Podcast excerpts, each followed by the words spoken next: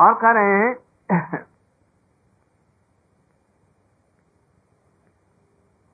कृष्ण का अपना रूप किशोर रूप है। कृष्ण का रूप जो है अपना क्या है? नव किशोर, नटवर, गोपवेश। अब यही रूप उनका मूल है, किंतु ये होने पर भी उसमें बाल्यवस्था सी किसी को दिखती है कुछ दिनों के लिए, उसी में पौगंड अवस्था दिखती है और उसी में कुछ जुआवस्था भी दिखती है, किंतु मूल रूप कृष्ण का भक्त लोग इसी रूप की आराधना करते हैं और कृष्ण नित्य रूप में इसी रूप में रहते हैं। आज पृथ्वी देवी को स्वयं भगवान सबके अवतारी जो कृष्ण हैं, वो भी परम रसिक हैं, ऐसे रस के समुद्र हैं, ऐसे कृष्ण चंद्र जी के चरणों को स्पर्श करने का है।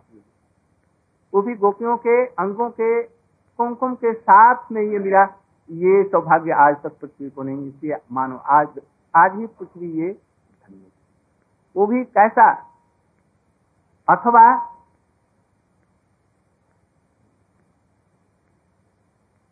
अथवा कह रहे हैं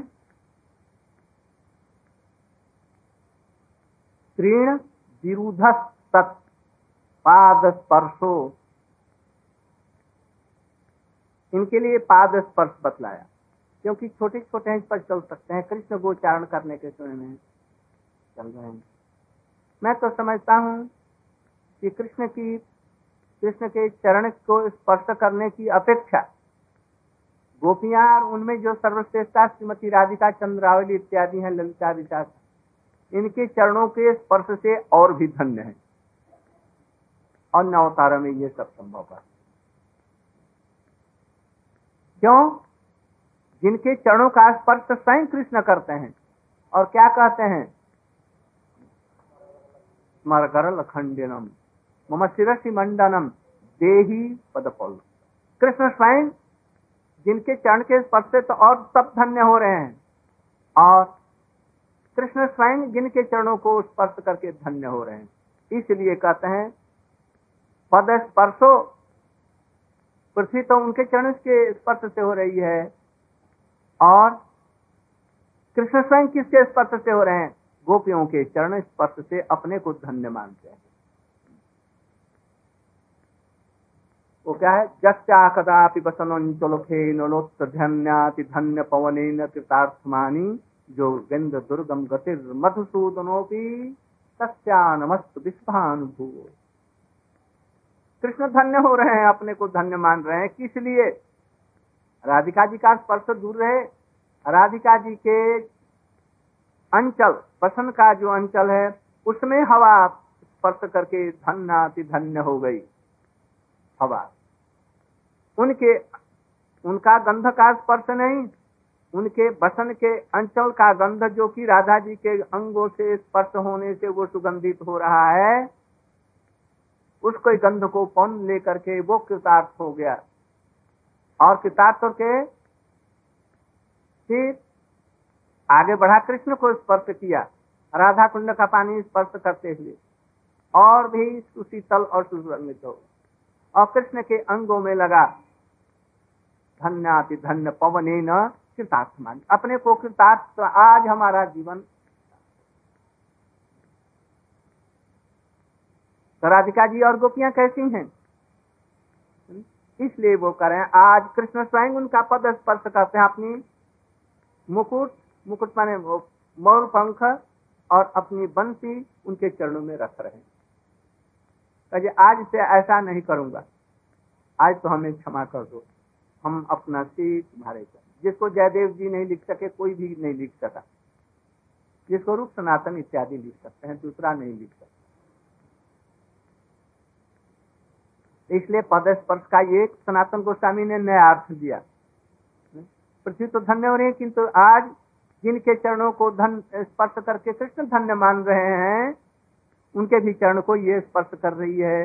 ये इसके अंतर्भाव्य इसका अर्थ है।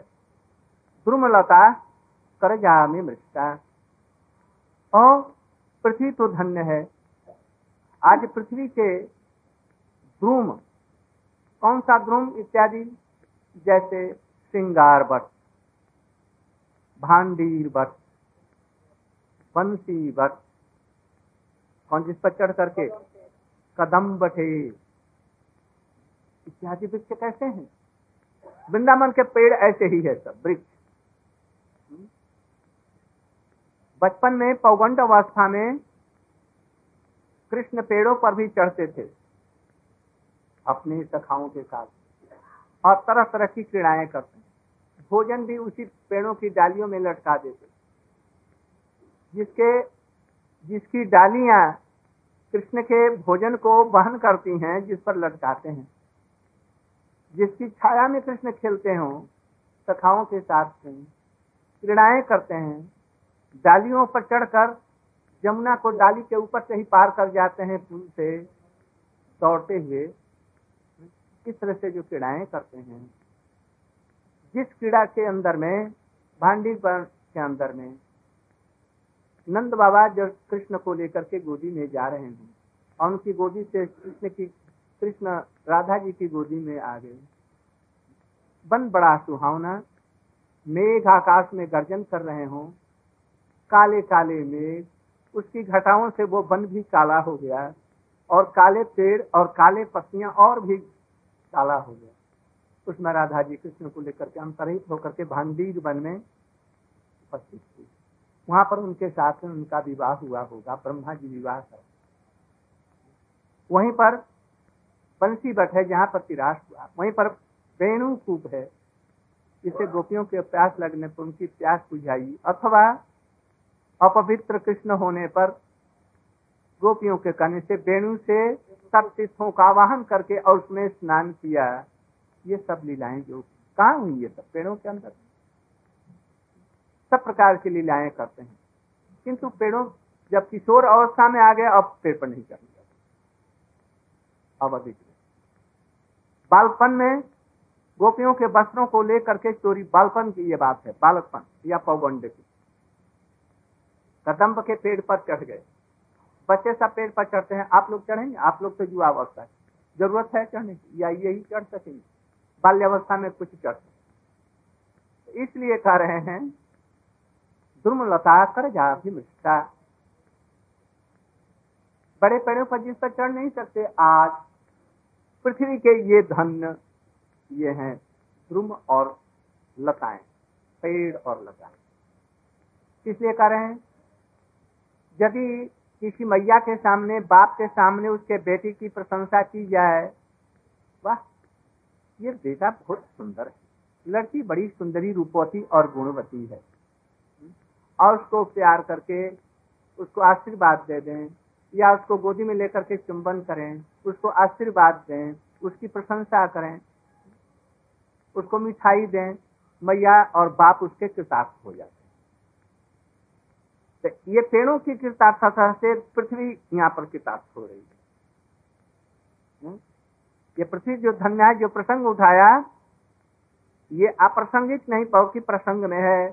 पेड़ों की भी जो प्रशंसा कर रहे हैं, आज पेड़ भी धन्य हैं। जिस पर बलपन पौगंड अवस्था में पेड़ों पर चढ़ते थे, वो भी ऐसे नहीं गोपियों के वस्त्र लेकर के चढ़ रहे हैं। कभी चढ़ रहे हैं किस लिए?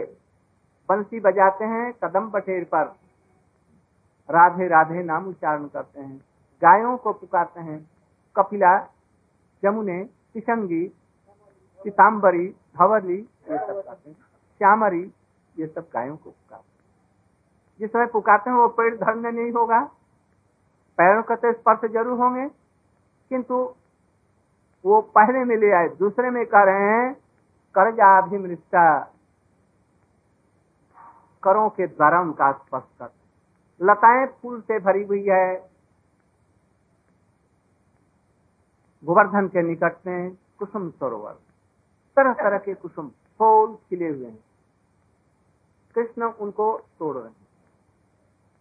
राधा जी के रास के अंतर ध्यान हो जाने के बाद में कृष्ण उनको खोज रहे हैं।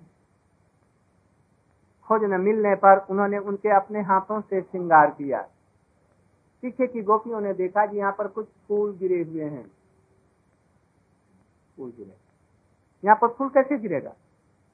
देखा जैसे ये दोनों पैर यहाँ आकर के समाप्त हो गए हैं और ये पैर कुछ कृष्ण का अधिक दब गया है, वो रमणी का पैर दिखना नहीं, उन्होंने अनुमान किया कि उसको ले लिया गोदी में। थोड़ी देर तो आज देखा यहाँ पर फूल गिरे हैं, तो उन्होंने देखा जिसे उनका चरण कृष्ण का आधा पंजा के, और ऐसे मालवा की चरणों के अग्रभाग में बल दे करके पेड़ की किसी डाल को, लताओं की किसी डाल को पुष्प चयन कर, क्योंकि ऊपर का फूल तो बाकी है जो स्पर्श नहीं कर, नीचे वाला नहीं है। और देखा यहाँ पर फूल गिरा है, आज यहीं पर श्रृंगार किया। उस समय में कर रहे हैं उत्प्रेक्षा करके उन लताओं को जिनका फूल चयन कर रहे हैं। फूल तो ऐसे तोड़ा जाता है दोनों हाथों को लेकर के, इसलिए मालूम होता है कि आज लता को अथक प्रेयसी को स्पर्श कर रहे हैं, ऐसे उनको मालूम। क्यों? इसलिए तो उन्होंने ध्रुम और लताओं का जन्म लिया है, इसीलिए यह इसी लाभ के लिए। यह हमें लाभ मिलेगा जो हमें स्पर्श करें, प्रिया तो हो नहीं सकता, हमारा सौभाग्य इतना नहीं। यदि गाय बन जाऊं तो कृष्ण अपने हाथों से स्पर्श करेंगे, लता बन जाऊंगा तो भी उसमें फूल चयन करेंगे, उनके स्पर्श से मैं धन्य हो जाऊंगा, इसलिए वह हाथों से। इसमें भी प्रणय रस का को बतला रहे हैं, जैसे हाथ से किसी प्रियतमा को कोई स्पर्श करता है, ऐसे इनको स्पर्श कर रहे हैं।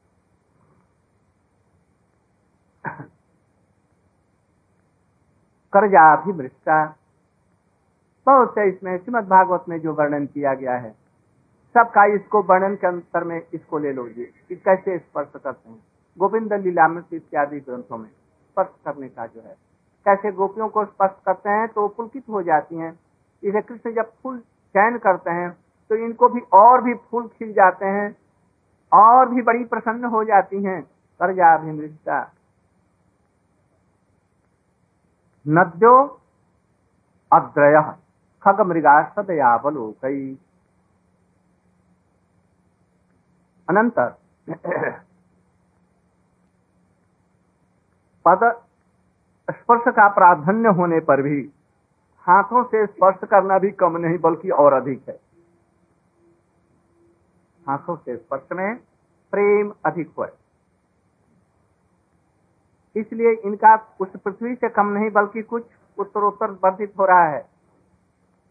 अनंतर विचित्र मधुर लीला से परायण गाथियों का स्पर्श करते हैं कवियों को। कितना लोरी उनकी ऐसे संभालते हैं, गायें ऐसे कर देती हैं, उनके पीठ कुछ बछड़ों से गले से लग जाते हैं। ये सब और भी धन्य है। सचराचर गोपों का को तो सौभाग्य का वर्णन बहुत कठिन है। इनका तो ऐसा है खेल में सब समय, खाने पीने रहने चलने, पैरों का भी स्पर्श होता है कृष्ण का। कैसे? जब वो सखा लोग कृष्ण को बहन करके ले जा रहे हैं खेल में हारने के बाद में, उनके चरणों का भी स्पर्श हो रहा है, हाथों का भी स्पर्श हो रहा है। और कृष्ण उनको जबकि लेकर के जा रहे हैं तो उनके चरण भी कृष्ण से स्पर्श हो रहे हैं, उनका भी हाथों से भी स्पर्श हो रहा है। एक साथ में खाते हैं, पीते हैं, सोते हैं, क्रीड़ा करते हैं। इस तरह से उनका और भी सौभाग्य।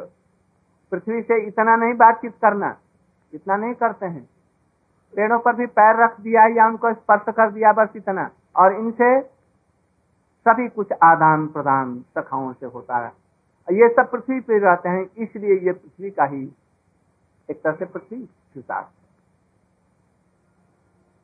बीच में सखाओं का वर्णन नहीं किया, गायों का वर्णन नहीं कर करके एकदम आए कहा नद्यो अद्रय खग मृगा सदयावलोक। सदयावलोक मैंने क्या?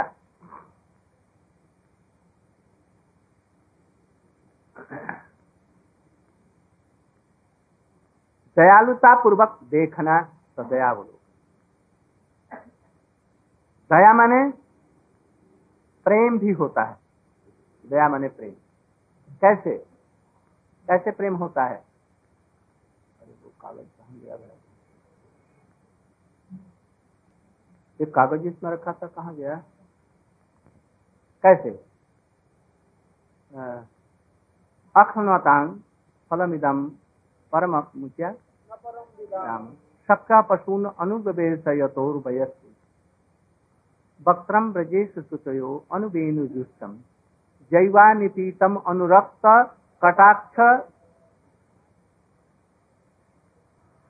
जो लोग इसका दर्शन कृष्ण का नहीं किया, जो कृष्ण को उन्होंने एक वन से दूसरे वन में अपने सखाओं बलदेव इत्यादि के साथ में जाते हुए नहीं देखा,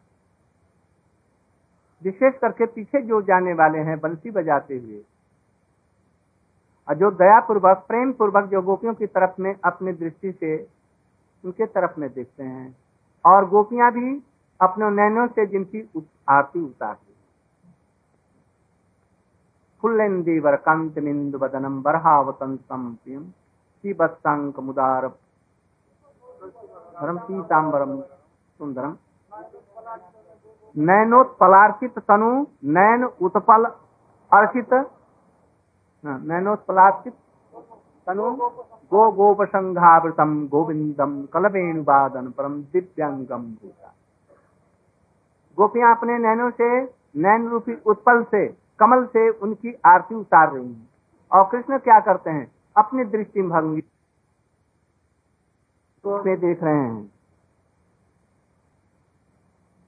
सीतम अनुरक्त कटाक्ष मोक्षयी, कृष्ण यहाँ पर दया मने प्रेम, प्रेम पूर्वक उनकी तरफ में निहारते हैं।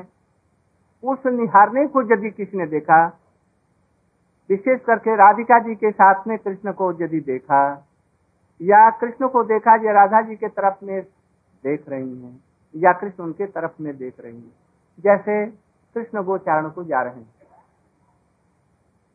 जाते जाते जाते नंद बाबा यशोदा जी भी चले जा रहे हैं।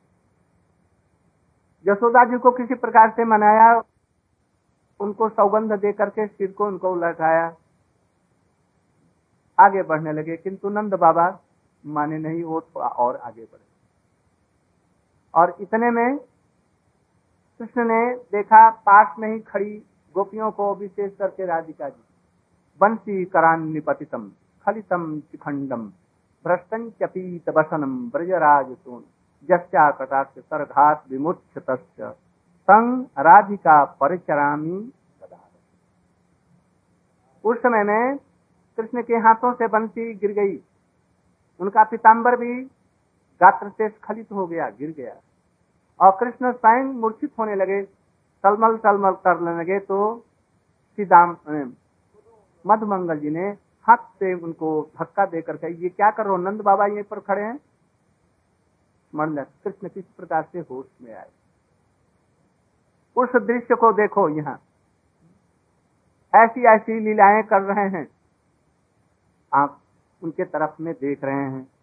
ये पृथ्वी को आज ही सौभाग्य हुआ है, इसके पहले नहीं हुआ। आज ये भी हुआ उन गोपियों के संपर्क से। खग खगमृगा अद्र अद्र पर्वत के लिए हमने बतलाया,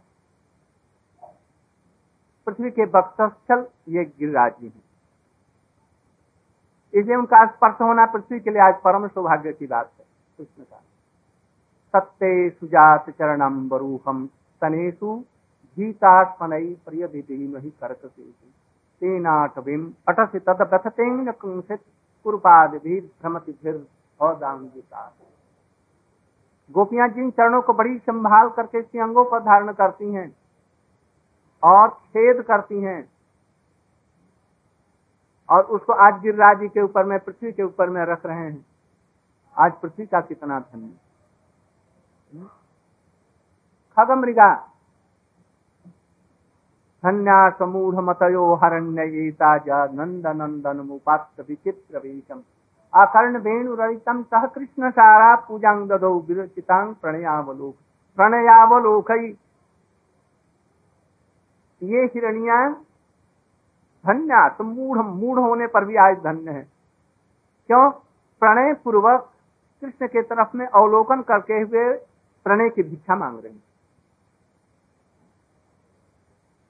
इस भी अवतार में ऐसा नहीं हुआ, राम के अवतार में भी ऐसा नहीं, जो आज ये ऐसा हो रहा है, प्रणय की भीख ये कौन मांग रहा है, हिरणिया मांग रही है। पति उसका पीछे में है। पढ़े पूर्व कृष्ण के तरफ में देख रही, कृष्ण इनके तरफ में देखते होंगे कि नहीं। कृष्ण सदैव अवलोकन उनके तरफ में दया करके अवलोकन। अच्छा अच्छा ठीक है, अगले जन्म में तुम गोपी के घर में गृह में जन्म लेना और उस समय में तुमको मैं पूर्ण रूप से आऊंगी, ये कहें होंगे कि नहीं। या वो नित्य सिद्ध में हरिणी ही है जो इसी भाव में रहती है और कृष्ण की इसी रूप में सेवा करती हैं, जिस सेवा को देख करके गोपियां कहती हैं कि मरने के बाद में हम हिरण हों और हिरण होने के बाद में हमको कोई रोक टोक करने वाला नहीं होगा, सीधे आपके साथ में हम चलें। इसलिए ये हिरणियां यथार्थ फल है। खग, खग माने पक्षी। वो पक्षी धन्य है जो कृष्ण को सवेरे उठाता है। सबसे पहले कौन उठाता है? जिसके सिर पर लाल लाल ताम्र ताम्रपुच्छ पिच्छ, अर्थात वो जो कुक्कुट होता है, कु कु कु न? ये जो करता है ये धन्य है जो कृष्ण को उठाता है। कृष्ण स्वयं कर रहे हैं और उठ नहीं रहे। वृंदा जी उसको कहा, इंगित किया, जल्दी से उठाओ। श्रीमती जी कुछ उठ जाती हैं, कहती हैं कि तुम जम के घर में जा करके शोर करो, यहाँ मत करो, तुम जमाले में क्यों नहीं जाता, मैंने मर जा। तो कुछ बंद हो गया, कहा जब ठीक हो गया। थोड़ी देर के बाद में फिर उसने किया, वृंदा जी ने इंगित किया, फिर बोलो। तब वो कहती है कहती है जिसे ये तो शोर मचाना बंद नहीं करता। इतने में उनकी एक सखी थी, कौन सखी? रमन मंजरी। रमन मंजरी कौन कह रहा? ललिता जी कह रही, जाओ इसको बंद करो, कखटी को, ये शोर न मचाए उसको। इस तरह से ये सब लीलाएं। वो कितना सौभाग्यवान होगी, वो भ्रमर गुंजार जो कर रहे थे फूलों पर, वो कितने सौभाग्य जी कृष्ण को राधा जी को जगा रहे होंगे। वह दक्ष, क्या दक्ष न क्या विचक्षण, सुखों का सरदार, रसिक सुखों में से जो सब दक्ष भी सबसे बड़ा दक्ष, और शुभा, ये सब कितने ही जो कृष्ण के लिए और राधा जी को जगा रहे हैं। अरे तुम्हारी मैया जग गई तो तुम यहीं आ जाएगी, और कितनी तरह की बातें कर रहे हैं और उनको प्रसन्न करके धीरे धीरे उठा रहे हैं। कितने सौभाग्यवान होंगे यदि किसी का ऐसा सौभाग्य हो या राधा कृष्ण को जगाने के लिए पशु पक्षी भी ऐसे हो जाएं जो मधुर रूप में करते हैं। इतने में कोयल ने कहा कुहू कु, मैंने क्यों सो रही क्यों सो रही उठो उठो। और जो कोकुल पुरुष है वो कृष्ण के लिए कह रहे तुम क्यों नहीं उठे। इतने में मोर ने शोर करना आरम्भ कर दिया, का के का उनको उठाने। ये कैसे सौभाग्यवान है। खग राजहंस है, वो ऐसे बोलता है मानो राधा कृष्ण के चरण में के नूपुर बज रहे हो। उसके साथ में तुलना किया, इनके चरणों का नूपुर कैसे बजता है, जैसे राजहंसों का वो बोलना है। ये सब पक्षी धन्य है। वो चकवा और चकई धन्य है जिसका वर्णन श्रीमद भागवत में द्वारका में राज महिषियों ने किया, कुररी पक्षी किया गया। ओ तुम्हें भी अपने पति का वियोग हो गया हमारे जैसे, इसलिए तू विलाप कर रही। तो ये सब पशु पक्षी कृष्ण के धन्य है। वो बंदर धन्य नहीं होंगे जिनकी पूंछ पकड़ लिया तो वो एक पेड़ से दूसरे पेड़ में जा रहे हैं, और कृष्ण भी ऐसे हो उनका पूंछ पकड़ करके एक पेड़ से दूसरे पेड़ में जा रहे हैं। सभी जीव जंतु वहां के धन्य है कृष्ण के, विशेष करके वृंदावन के खग मृगा सदयावल। कृष्ण दया पूर्वक उनकी तरफ में देखते हैं, दया माने अपनत्व लेकर के देखते हैं उनके तरफ, बड़े प्रेम के साथ में देखते हैं, जिस प्रेम की एक निगाह पर मनुष्य अपना सर्वस्व दे देगा। गोपियों ने अपना सर्वस्व और कृष्ण ने अपना सर्वस्व गोपियों को दिया, किस लिए? इन कटाक्षों के ऊपर वही सब कुछ उन्होंने अपना दे दिया। सदैवलोक एक एक से ऊपर चल रहे हैं। इन खग मृगों से भी अधिक कौन श्रेष्ठ है? गायें धन्य है। जिनको चराने के लिए सेवा कृष्ण करने जाते हैं और उनको जिनका स्तनपान करते हैं, पशु पक्षियों का स्तनपान करेंगे। इनके बेटे हो गए, इनके बछड़े बन गए कृष्ण, जिनका दूध पाने के लिए ब्रह्मा जी के यज्ञ इत्यादि में से कुछ भाग ले नहीं लेना चाहते, उसे अपने को ऋणी कृतार्थ नहीं मानते और इन गोपियों का दूध पीने के लिए मचल उठे। एक नहीं लाखों, इसे भी पेट नहीं भरा तो लाखों गोपियों के बेटे बन गए। इसलिए गायें थी और इन गायों से भी धन्य वो गोपियां जसोदा मातृस्थानिया, वो धन्य जिनके बेटे होकर के जिनका स्तन किया, जिनके लाल लड़ाए हुए लड़े, इसलिए वो धन्य है। ये सखा लोग धन्य हैं, सुदाम सुदाम वसुदाम जो कृष्ण की तरह तरह से सेवा करते हैं। एक हृदय अभिन्न हृदय जो हैं, ये सखा लोग धन्य हैं। तो इतना श्लोक के अंदर में नहीं आया किंतु बीच में ये आ गया, इसलिए उसका भी वर्णन समझ लो। इसलिए अंत में गोप्यो अंतरेण भुजयो पिहासी, अब इसका वर्णन हम नहीं नहीं बैठे कल करेंगे और अच्छी तरह से, आज यहीं तक रहेंगे। वंचा कल्पतरुभ्यश्च सिंधुभ्यैव च पतितानां पावनेभ्यो, इस सब की चिंतन करना चाहिए। ऐसे ही भगवान से प्रार्थना भी होनी चाहिए, ऐसी कथाएं सुन सकें, इनका चिंतन करें। ये भक्ति का अंतिम चूड़ान।